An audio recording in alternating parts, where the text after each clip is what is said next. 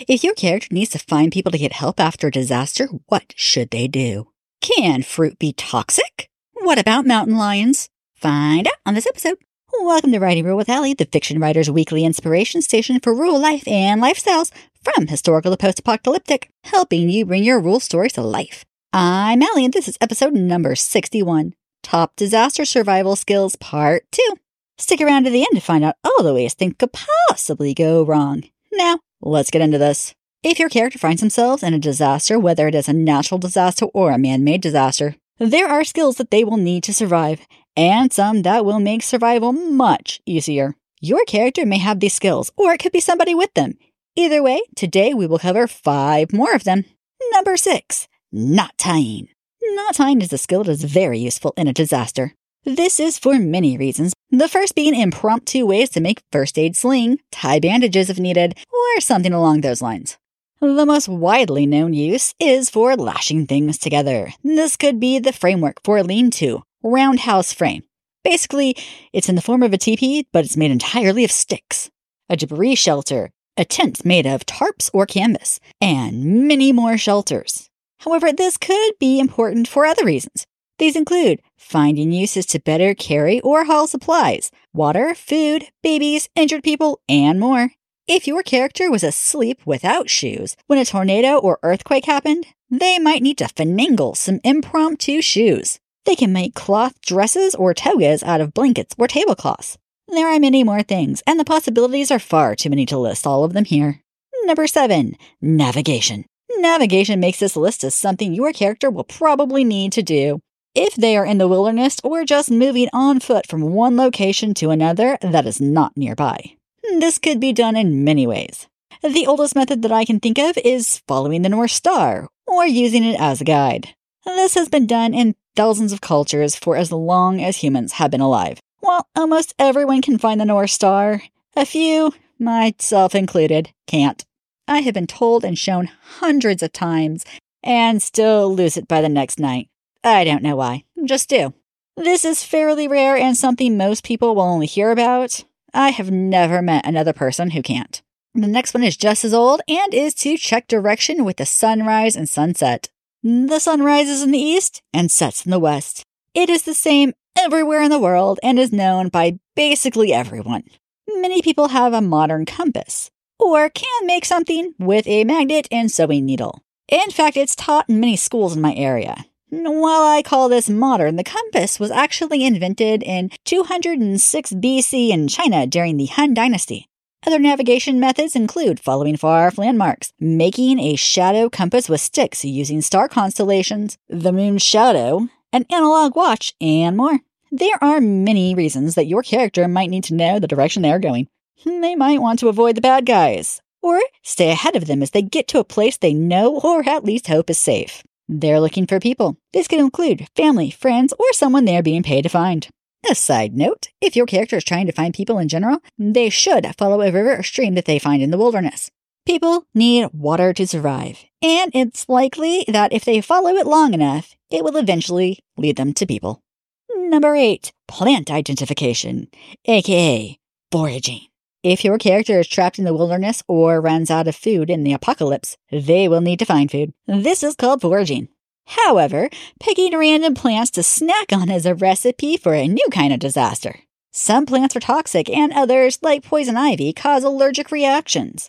I promise your character does not want hives in their throat. I've had hives in my throat, not because of a plant, but a food allergy. And it is not only hard to breathe and swallow, but your throat hurts and itches at the same time. You can't exactly scratch the inside of your throat. Knowing what plants are safe to eat and which are deadly can be the difference between life and death for your character. Knowing which berries can kill and which ones are safe is important.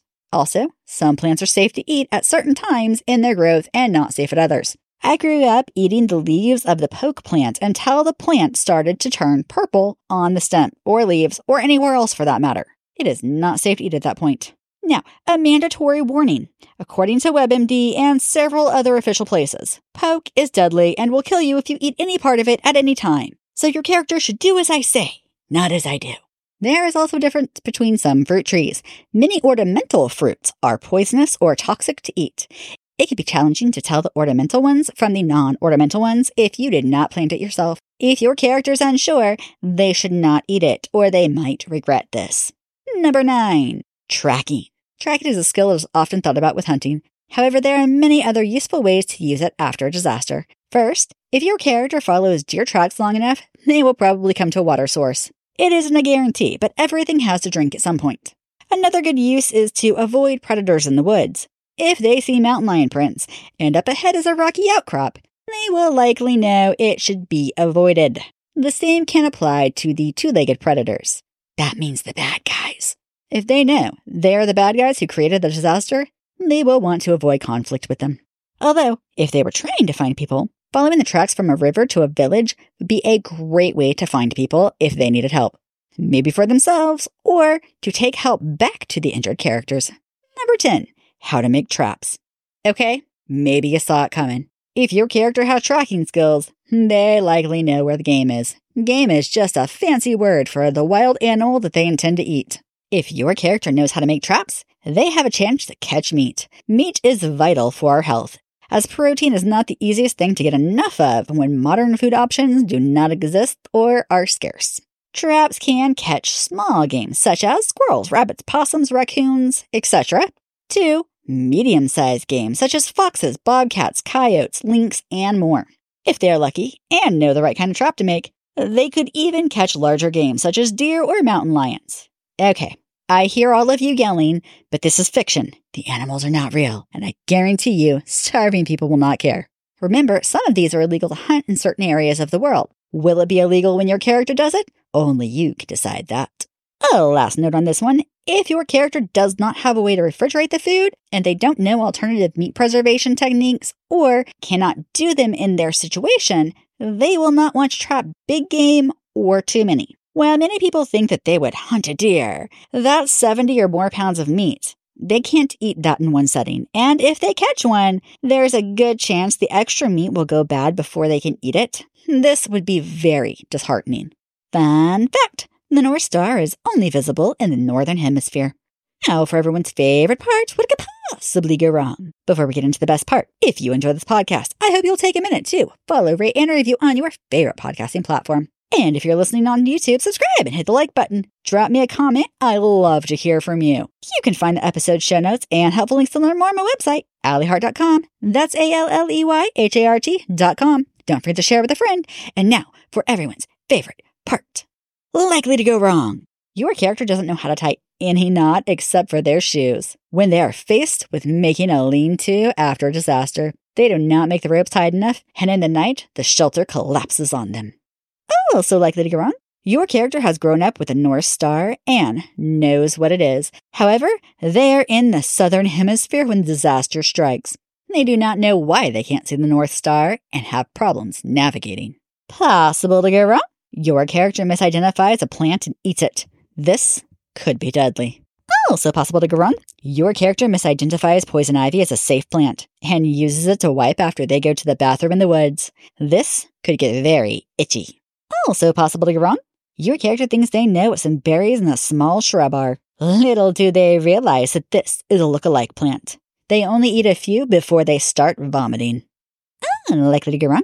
Your character thinks they are following the North Star to get home. However, in reality, they don't know which one the North Star is, and they follow a different star every night, leaving them moving in circles. Also unlikely to go wrong.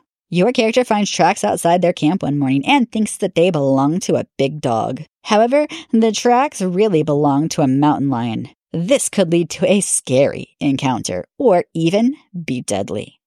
Also unlikely to go wrong. Your character sets a trap for a deer. Unfortunately, the trap catches an unsuspecting person. This could cause them to be seriously injured or even be deadly. Improbable, but still technically in the realm of possibilities. Your character is a bad guy tracking a group of people after they survived a disaster that your character made. However, they do not know a false trail when they see it. They walk right into a trap set by the survivors. This could be deadly. Also improbable, but still technically in the realm of possibilities. Your character makes a deadfall trap with a large rock. As they set the trap, they do not balance it right, and the rock falls on their foot, breaking it. Also improbable, but still technically in the realm of possibilities. Your character is following a landmark. However, they were more injured than they realized in the disaster, and they are following a hallucination caused by their injury. Thanks for listening. Until next time, happy wordsmithing!